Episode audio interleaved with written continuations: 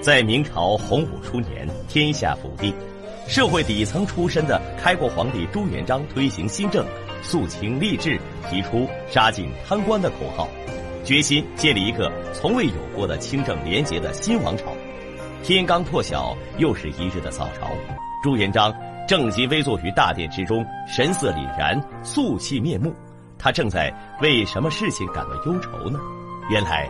近来在民间流传着这样一首早朝诗：“四鼓咚咚起着衣，午门朝见上贤侄。何日得遂田园乐？睡到人间饭熟时。”朱元璋冷笑一声，质问这首诗是谁写的。一旁的钱宰身形微颤，立马拜跪领罪。朱元璋道：“因为感怀创业之艰难，百姓之疾苦，自己身为天子，尚且日起四经。”披星理政，深夜秉烛，批阅奏章，日不暇食，夜不安寝，还经常安慰自己必须甘之如饴。而既然有朝臣不想早起，又怀念田园生活，那倒不如舍去一身官衣。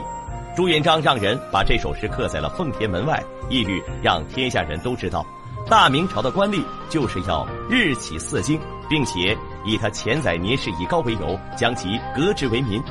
尽管朱元璋多次告诉官员们要安分守法、克勤克俭，但剥削百姓的事情一直在发生。直到今天，各地的民变依旧不断。就在昨夜，其家乡凤阳就发生了以高峰、黄冈等农民为首的暴乱。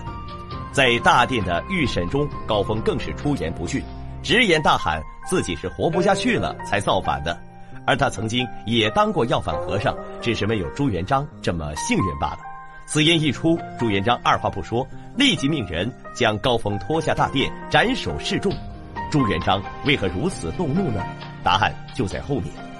接着，一旁的高刚便招认两人造反的原因：千户黎洪强和张道光串通一气，克扣修城劳工的粮饷，以致修城的一千多劳工中，饿死病死的就有数百人。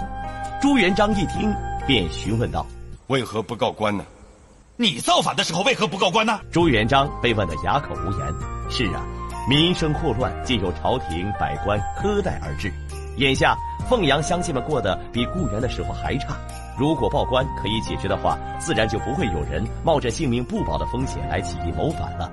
这时，工部左侍郎韩铎站出来否认了黄冈所说的情况。他向朱元璋进言说：“民工丧亡，皆因当地瘟疫肆虐，无力抵挡。”千户黎洪强和张道光二人忠于职守，克己奉公，市民如此，是不可能激起民变的。刑部尚书胡惟庸继而禀报，根据工部营山所所呈正式元结发，在韩铎上任后，他就伙同工部郎中丁嗣忠、翁金正员外郎胡顺华、姚能玉等官员，不仅卖放工匠，还克扣工匠伙食。倒卖炉柴木炭等物资，私分非法所得的款项。至于高峰和黄冈等农民造成引发的凤阳之乱，也与韩铎对部下过分纵容有关。随即，朱元璋查办了涉案的丁嗣忠、翁金正、胡顺华、姚能玉等四人。四人一看事情已经败露，只是包不住火的，便皆直言不讳，异口同声地说是受了韩铎指使。朱元璋将四人凌迟处死，夷其三族，但自己待韩铎不薄，甚至于让其做出这般鱼肉百姓的事呢？韩铎回答了他这个问题：因为做一个清官太苦了，作为一位正三品的官员，月俸十担，若想治田治产，永远没希望。随着朱元璋的一声质问，朕在想，你们当官就一定得发财吗？四周瞬间鸦雀无声。自开国以来，由于国力有限，朱元璋曾大力倡导官员们的生活要量入为出，不可浪费，宁可有余，勿令不足。他知道，以今天的国力，朝臣们能够分得的也不过是一个三四十亩、四五十亩地田主的进益，要想再多也是没有办法的。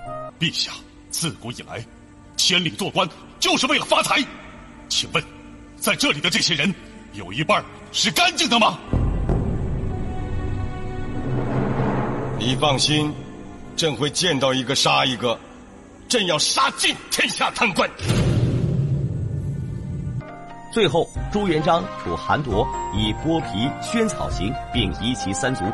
朱元璋出自布衣，是没有人比他更了解什么是农民的。在四民之中，士最贵，农最劳。什么叫农民？春天鸡鸣即起，就得扛着犁，赶着牛到地里去耕种。好不容易栽下了禾，又得拔草中耕。烈日炎炎之下，形体憔悴。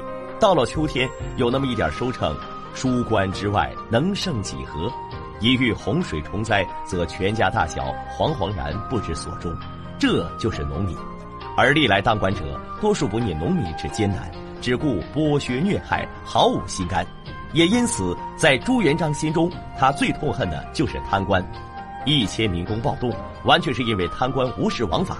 我们都知道，在历史上，朱元璋是造反得到的天下，所以朱元璋称帝后有一恨一怕。恨的是天下贪官，因为贪官能把一个王朝腐蚀殆尽，所以朱元璋在剧中说：“不管贪墨多少，只要贪了就必须死。”而他怕的是农民起义。在古代，农民只要拿起锄头、镰刀就可以当武器。以他自己的亲身经历，农民一旦起义，成功率还非常高。俗话说：“水能载舟，亦能覆舟。”他绝不允许这个世界上再出一个朱元璋。而且高峰小时候还当过和尚。现在造反，这不就是在复制自己的人生吗？在韩铎事情败露被杀之后，由于工部营善所之所成郑士元揭发韩铎、丁嗣忠、翁金河等人贪污有功，他获得了朱元璋的特别召见。只见一位身穿打了补丁的旧黑袍的人来到殿堂之上，随即跪倒在地，直言是来请罪的。原来郑士元以为告发韩铎等人贪赃枉法一事被驳回，所以抱着必死的决心，决定舍身就义。但是朱元璋见其清廉奉公，不但没有降罪，反而赏赐两千贯钱给他补贴家用，并升其为正七品的监察御史。但郑士元虽然得到了赏赐，却将钱财封存以示清廉，在他家中也是一片家徒四壁的景象。郑士元一脸愁苦。有一件事儿让他烦心已久，有人匿名举报安徽定远知县朱恒多有违法乱纪之举，且情形严重，在当地的民愤极大。但念及此人是朱元璋的一个远房侄子，并且他的父亲对朱元璋有恩，两人渊源很深。郑士元觉得自己不好处理这个案子，就连他的妻子听了也劝他，既然不好处理，那便算了。可身为监察御史，职责所在。郑士元知道，即使不得已，也必须要设身其中。就在这个时候，朱元璋来到了他的家中探望。当看到郑士元一家克勤克俭，两千贯钱竟然被他封在了箱子里，便对其更加信任。